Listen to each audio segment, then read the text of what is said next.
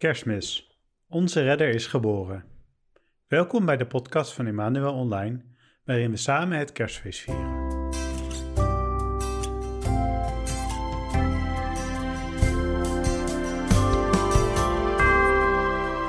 God houdt zoveel van ons dat Hij mens is geworden. Door de geboorte van Jezus heeft God heel duidelijk gemaakt dat Hij heel dicht bij ons wil zijn, dat Hij ons leven wil delen. Dit is zo groot dat de kerk ons uitnodigt om acht dagen lang kerstmis te vieren. Tijdens dit octaaf zullen we nog enkele podcasts uitbrengen, waarbij we stil zullen staan bij enkele momenten uit het begin van Jezus' leven. Maar laten we God nu eerst bedanken voor de geboorte van Jezus.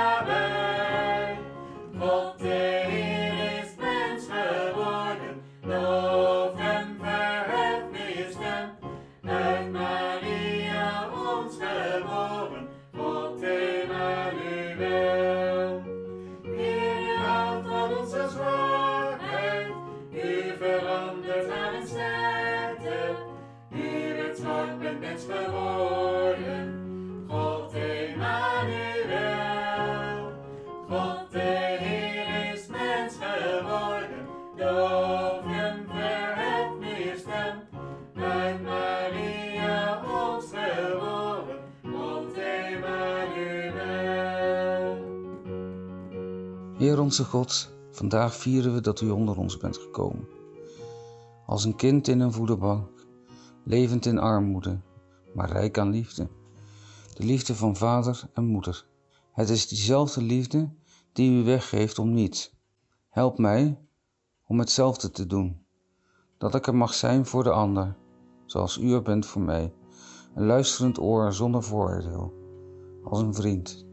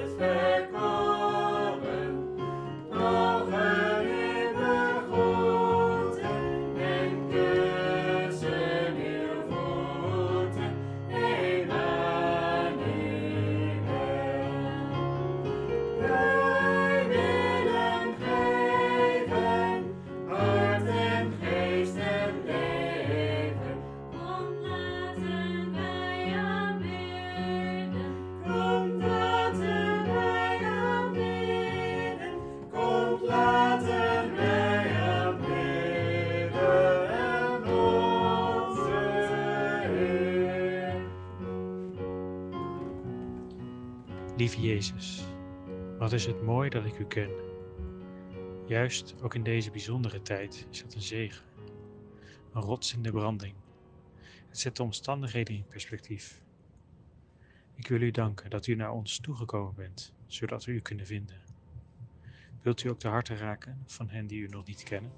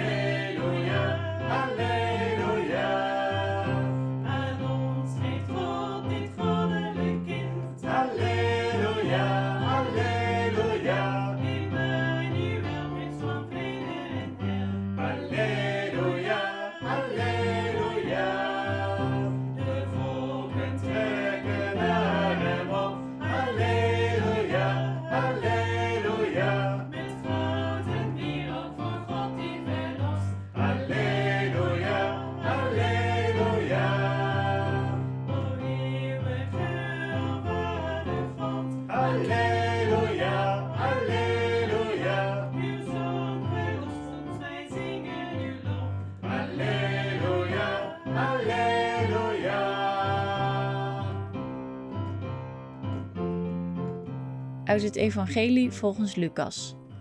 In die tijd kondigde keizer Augustus een decreet af dat alle inwoners van het rijk zich moesten laten inschrijven. Ook Jozef ging op weg om zich te laten inschrijven. Samen met Maria, zijn aanstaande vrouw die zwanger was, reisde hij van de stad Nazareth in Galilea naar Judea, naar de stad van David die Bethlehem heet, aangezien hij van David afstamde. Terwijl ze daar waren, brak de dag van haar bevalling aan en ze bracht een zoon ter wereld, haar eerstgeborene. Ze wikkelde hem in doeken en legde hem in een voederbak, omdat er voor hen geen plaats was in de herberg.